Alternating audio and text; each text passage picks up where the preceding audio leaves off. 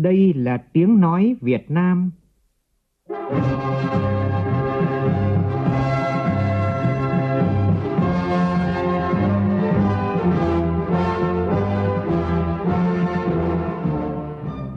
là tiếng nói Việt Nam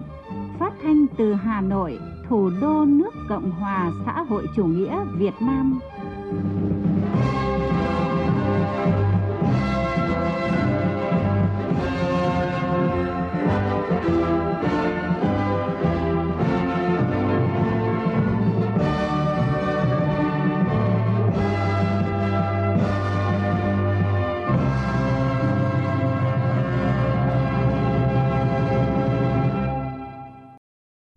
Biên tập viên Hùng Cường xin kính chào quý vị và các bạn. Mời quý vị và các bạn nghe chương trình Thời sự sáng của Đài Tiếng nói Việt Nam. Hôm nay thứ hai ngày hai tháng tám năm hai nghìn không trăm hai mươi mốt, tức ngày hai mươi tư tháng sáu của năm Tân Sửu. Chương trình có những nội dung chính sau đây.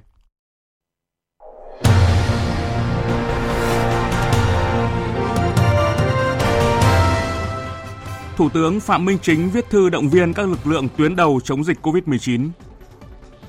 Nhiều tỉnh thành kéo dài giãn cách theo chỉ thị mười sáu của Thủ tướng Chính phủ, đồng thời yêu cầu người dân không ra đường vào buổi tối để chống dịch.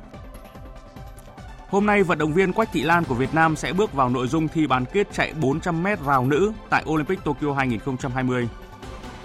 Trong phần tin quốc tế, Triều Tiên cảnh báo suy yếu niềm tin với Hàn Quốc nếu quốc gia láng giềng này tập trận với Mỹ. Khai mạc Hội nghị Bộ trưởng Ngoại giao a sê an lần thứ năm mươi tư và các hội nghị liên quan.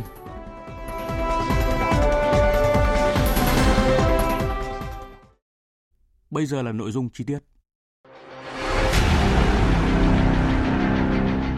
Đẩy lùi covid mười chín, bảo vệ mình là bảo vệ cộng đồng.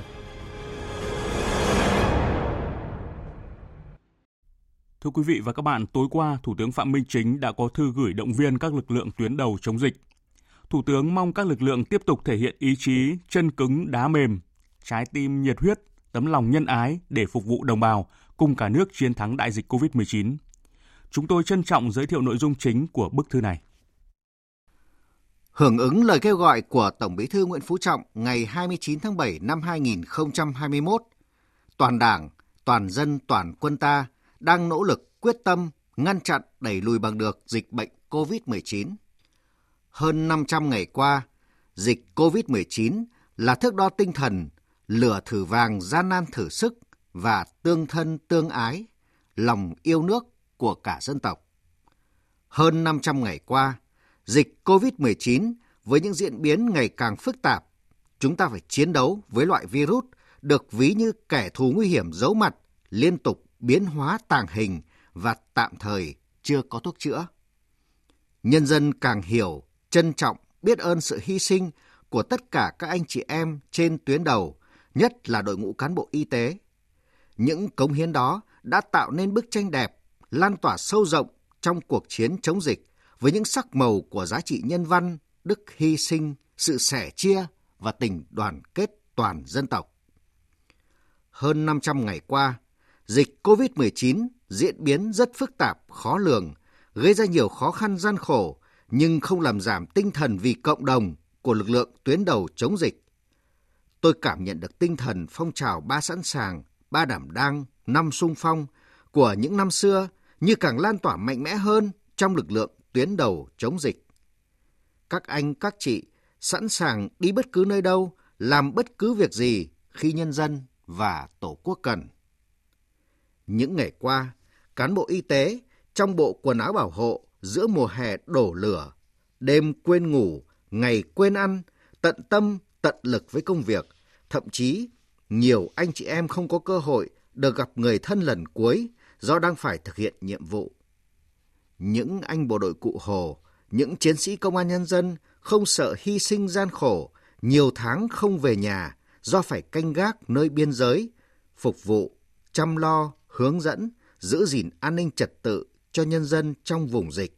canh chốt trong các khu cách ly, đảm bảo an toàn chống dịch.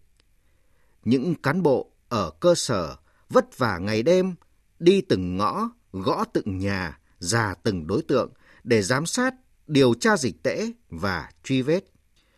Những anh chị em nhà báo không ngại lây lan hiểm nguy vào giữa tâm dịch để viết tin bài.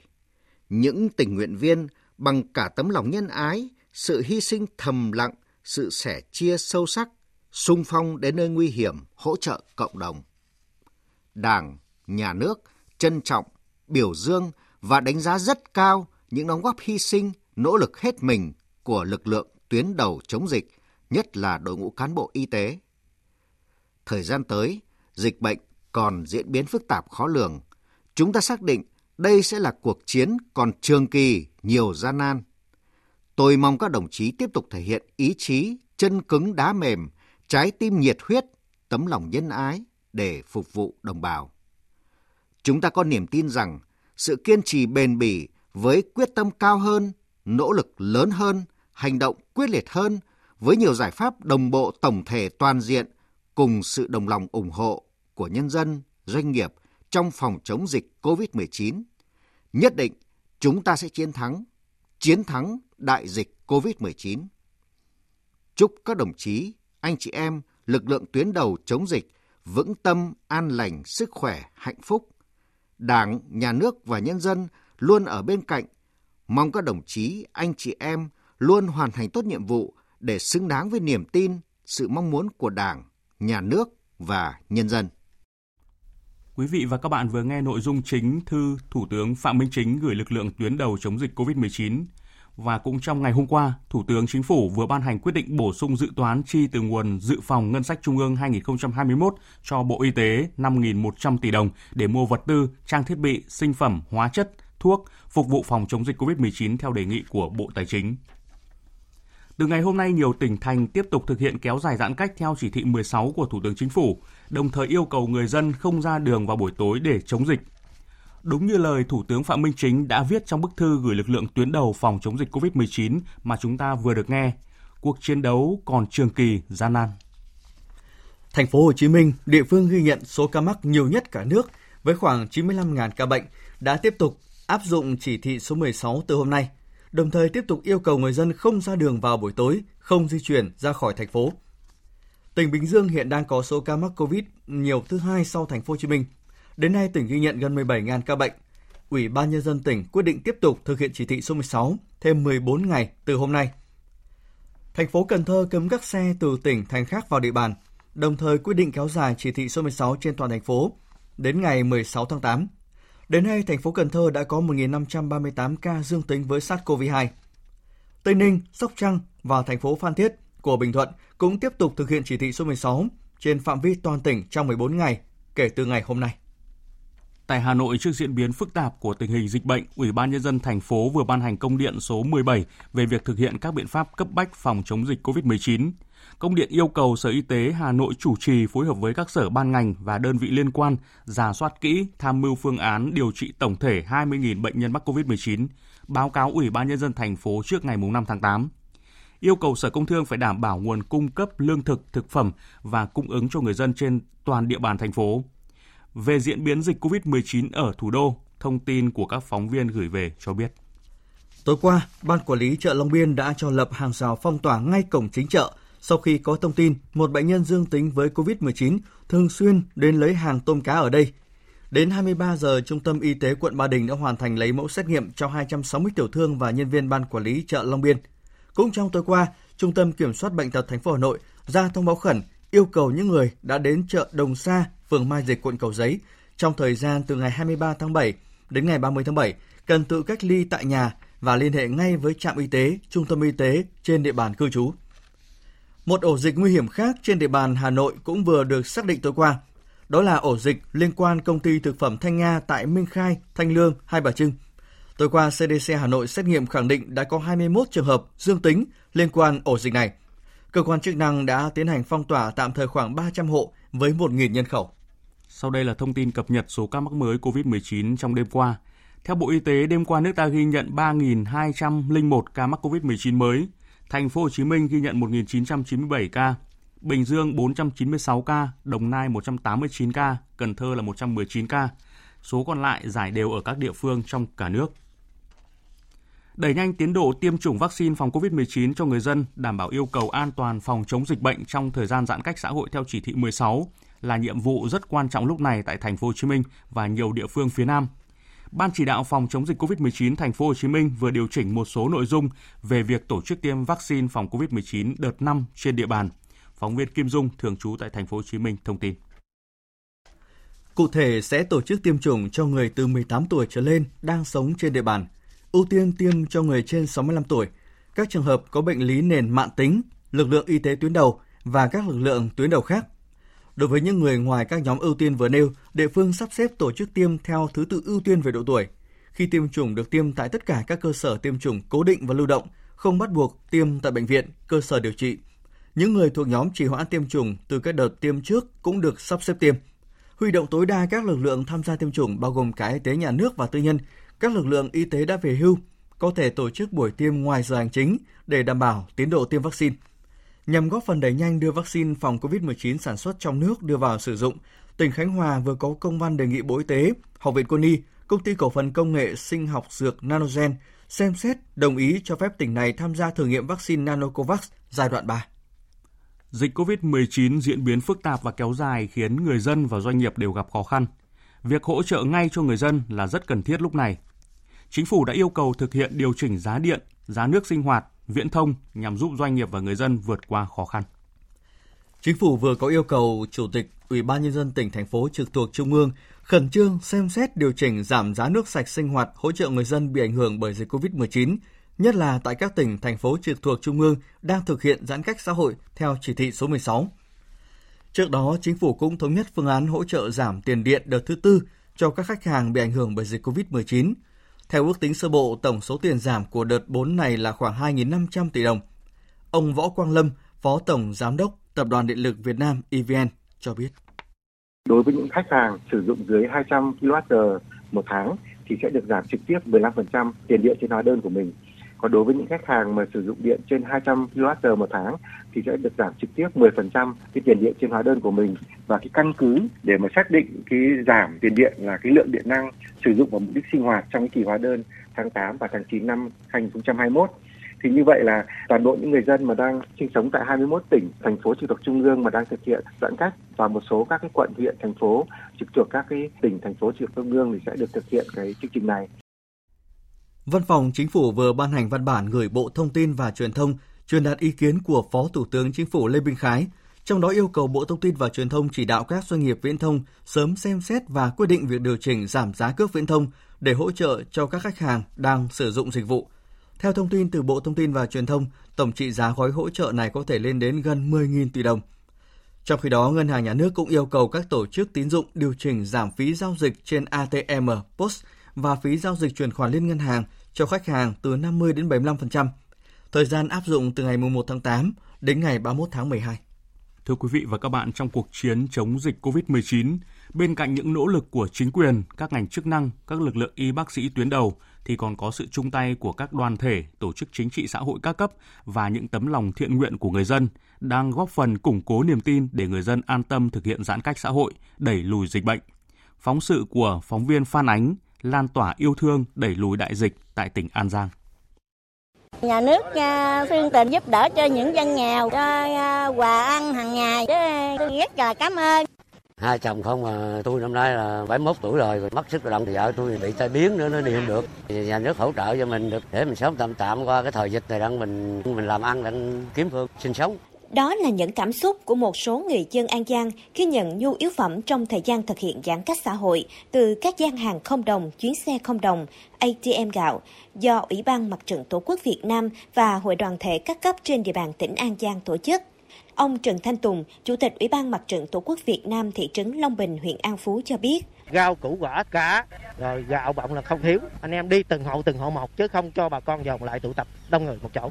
Cập nhật liên tục để mà hỗ trợ bà con. Cũng như các huyện thị khác trong tỉnh, thành phố Châu Đốc, tỉnh An Giang, ngay sau khi thực hiện giãn cách xã hội theo chỉ thị số mười sáu của Thủ tướng Chính phủ, để đảm bảo đời sống cho người dân khi thực hiện giãn cách xã hội, tại tất cả các xã phường trên địa bàn thành phố đã đồng loạt khai trương các gian hàng không đồng san sẻ yêu thương để vượt qua dịch covid mười chín. Ông Nguyễn Phước Hoàng, Chủ tịch Ủy ban Mặt trận Tổ quốc Việt Nam thành phố Châu Đốc cho biết. Tụi tôi làm công việc từ nguyên cả hệ thống chính trị, các phường xã đều vào cuộc, cả cả cấp thành phố, rồi các đồng chí lãnh đạo các ban tham mưu xây dựng đảng, các cả thường trực, rồi một số các uh, doanh nghiệp, các anh em mà có uy tín đó, cũng đều đều vào cuộc. Theo Ủy ban Mặt trận Tổ quốc Việt Nam tỉnh An Giang, từ những gian hàng không đồng, chuyến xe không đồng, a tê em gạo đầu tiên, đến thời điểm này đã có nhiều huyện, thị xã, thành phố trên địa bàn tỉnh đã lan tỏa những mô hình này ở khắp các xã, phường, thị trấn như thành phố Châu Đốc, huyện Chợ Mới, Thoại Sơn, Phú Tân. Ông Lê Hồng Quang, Bí thư Tỉnh ủy An Giang cho biết, trong quá trình thực hiện cái chỉ thị mười sáu thì phải nói rằng là xuất hiện nhiều cái mô hình tốt với tinh thần lá lành đùm lá rách, à, với cái à, với sự quan tâm, sự hỗ trợ của các mạnh thường quân, các nhà hảo tâm đã giải quyết phần nào cái khó khăn gánh nặng cho chính quyền, cho người dân à, và những cái người yếu thế trong xã hội. Phát huy tinh thần đoàn kết, tương thân tương ái, tin tưởng rằng An Giang sẽ sớm đẩy lùi dịch bệnh.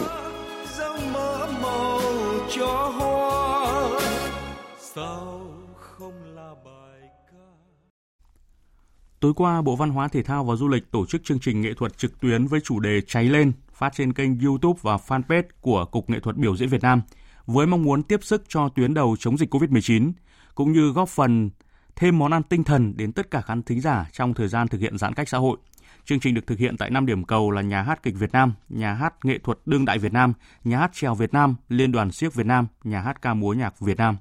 Phản ánh của phóng viên Đài Tiếng nói Việt Nam. Chương trình nghệ thuật online Cháy lên đã giới thiệu những ca khúc mới, ca ngợi, tri ân các y bác sĩ cùng nhiều lực lượng đang ngày đêm chạy đua với thời gian, nỗ lực đẩy lùi dịch bệnh. Ca sĩ Trần Phương Mai, Nhà hát Nghệ thuật Đương đại Việt Nam mở màn buổi biểu diễn với ca khúc Đồng lòng Việt Nam, bày tỏ niềm vui được biểu diễn phục vụ cộng đồng trong bối cảnh đại dịch. Qua cái chương trình này thì em có thể là vừa được lan tỏa, chia sẻ cái tình yêu thương của mình đến với tất cả quý vị khán giả khi đang trong thời gian giãn cách xã hội do dịch bệnh covid mười chín, mà vừa có thể thỏa mãn được cái gọi là niềm đam mê biểu diễn của chúng em bấy lâu nay. Chị Nguyễn Thu Huyền, một khán giả ở Hà Nội, theo dõi chương trình nhận xét. Tôi rất là bất ngờ khi được xem một cái chương trình nghệ thuật vào cái thời điểm đặc biệt như thế này. Cảm thấy thực sự rất là ấn tượng với cái sự cố gắng của các nghệ sĩ khi có thể tạo ra được một cái chương trình mà dành cho những khán giả như tôi đây, một cái cảm xúc rất là khó nói lên lời. Cháy lên là chương trình mở màn chuỗi giao lưu nghệ thuật trực tuyến với chủ đề san sẻ yêu thương vượt qua đại dịch. Theo ông Trần Hướng Dương, Phó Cục trưởng Cục Nghệ thuật Biểu diễn, trước diễn biến phức tạp của dịch covid mười chín, để không làm gián đoạn dòng chảy nghệ thuật biểu diễn nước nhà, cần có những chính sách giải pháp hỗ trợ kịp thời để những người làm nghề yên tâm cống hiến. Chương trình nghệ thuật này thì sẽ là món ăn tinh thần hỗ trợ cho nhân dân trong mùa đại dịch, và chúng tôi cũng sẽ cố gắng là giới thiệu những cái tác phẩm mới về sân khấu, về âm nhạc, viết về những chiến sĩ nơi tuyến đầu, cũng như là về phòng chống dịch, cũng như là về các hoạt động khác.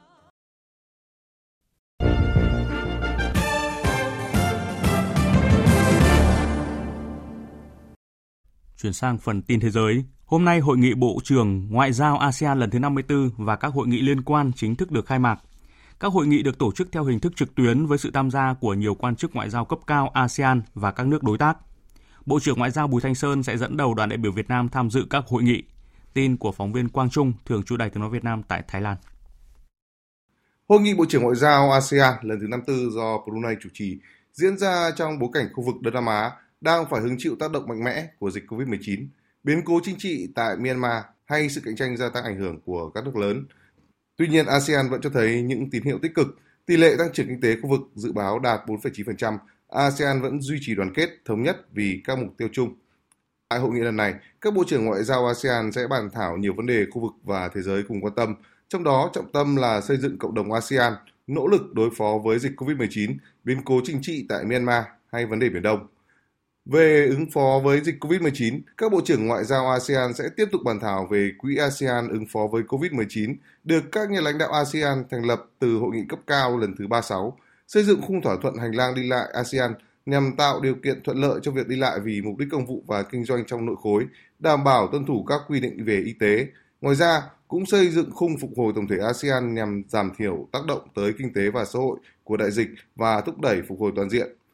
Hội nghị Bộ trưởng Ngoại giao a sê an lần thứ năm mươi tư và chuỗi các hội nghị Bộ trưởng a sê an với các đối tác như Mỹ, Trung Quốc, Nga, Hàn Quốc, Nhật Bản là hoạt động quan trọng nhất các Bộ trưởng của a sê an hàng năm sẽ được tổ chức trực tuyến từ ngày hôm nay đến mùng sáu tháng tám dưới sự chủ trì của Brunei, nước chủ tịch của a sê an hai nghìn không trăm hai mươi mốt.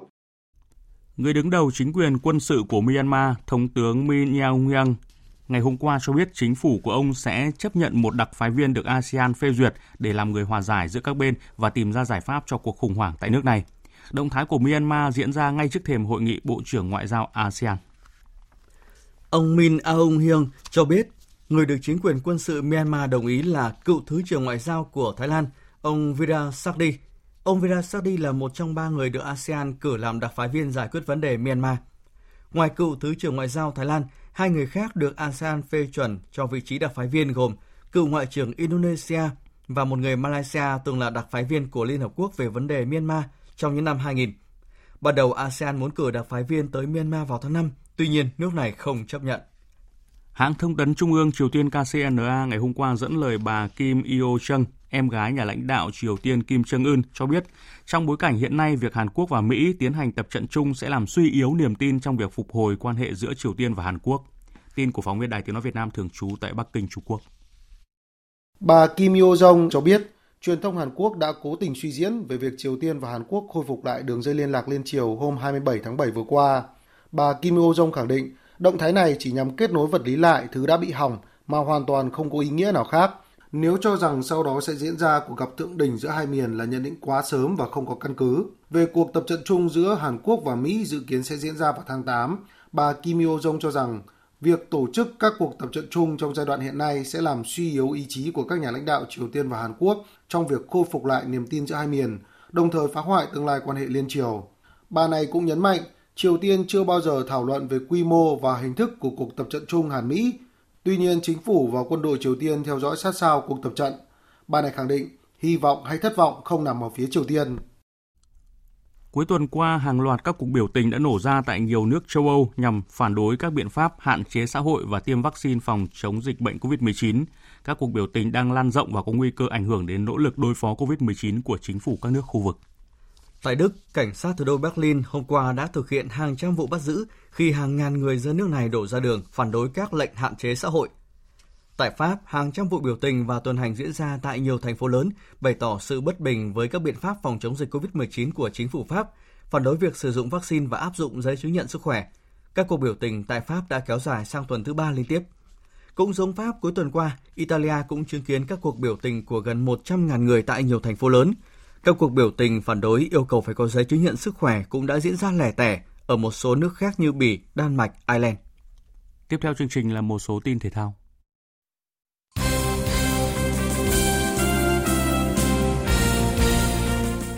Thưa quý vị, ngày hôm nay vận động viên Quách Thị Lan của Việt Nam sẽ bước vào nội dung thi bán kết chạy bốn trăm mét rào nữ tại Olympic Tokyo hai nghìn không trăm hai mươi.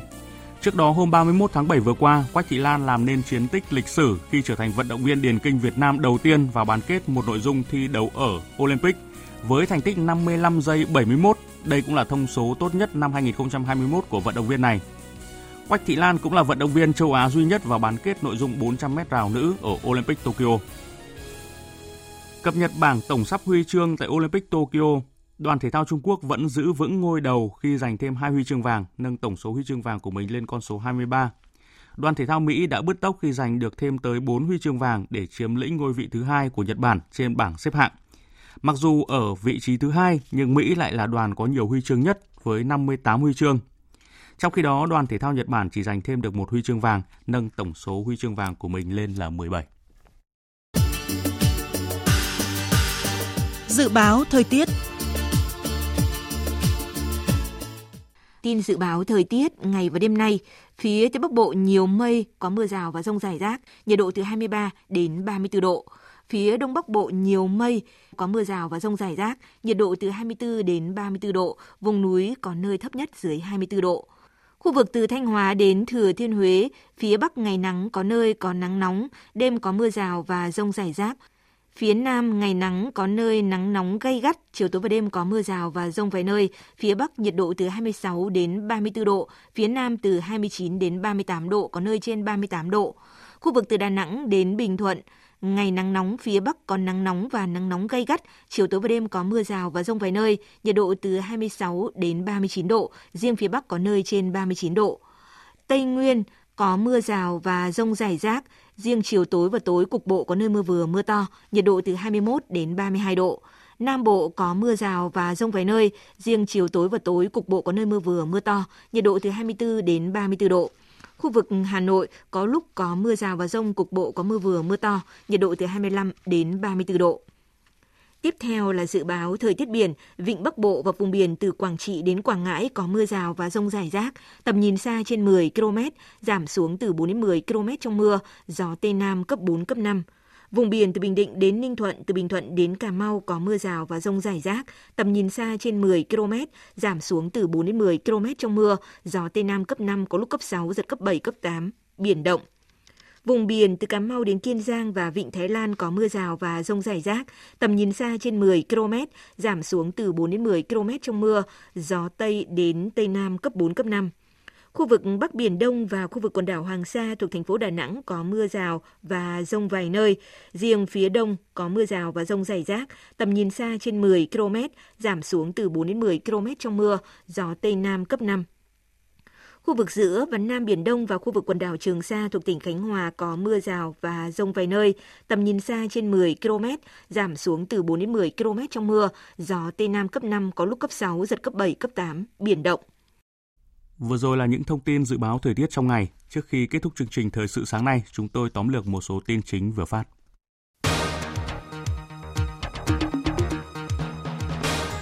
Tối qua, Thủ tướng Phạm Minh Chính đã có thư gửi động viên các lực lượng tuyến đầu chống dịch. Thủ tướng mong muốn các lực lượng tiếp tục thể hiện ý chí chân cứng đá mềm, trái tim nhiệt huyết, tấm lòng nhân ái để phục vụ đồng bào cùng cả nước chiến thắng đại dịch covid mười chín. Nhiều địa phương đang đẩy mạnh việc tiêm phòng vaccine ngừa covid mười chín cho nhân dân, nhất là ở thành phố Hồ Chí Minh. Chính phủ cũng chỉ đạo việc điều chỉnh giá điện, nước, viễn thông để hỗ trợ người dân và doanh nghiệp vượt qua khó khăn do dịch covid mười chín. Ngày hôm nay, Hội nghị Bộ trưởng Ngoại giao a sê an lần thứ năm mươi tư và các hội nghị liên quan chính thức được khai mạc theo hình thức trực tuyến. Bộ trưởng Ngoại giao Bùi Thanh Sơn sẽ dẫn đầu đoàn đại biểu Việt Nam tham dự các hội nghị. Ngày hôm nay, vận động viên Quách Thị Lan của Việt Nam sẽ bước vào nội dung thi bán kết chạy bốn trăm mét rào nữ tại Olympic Tokyo.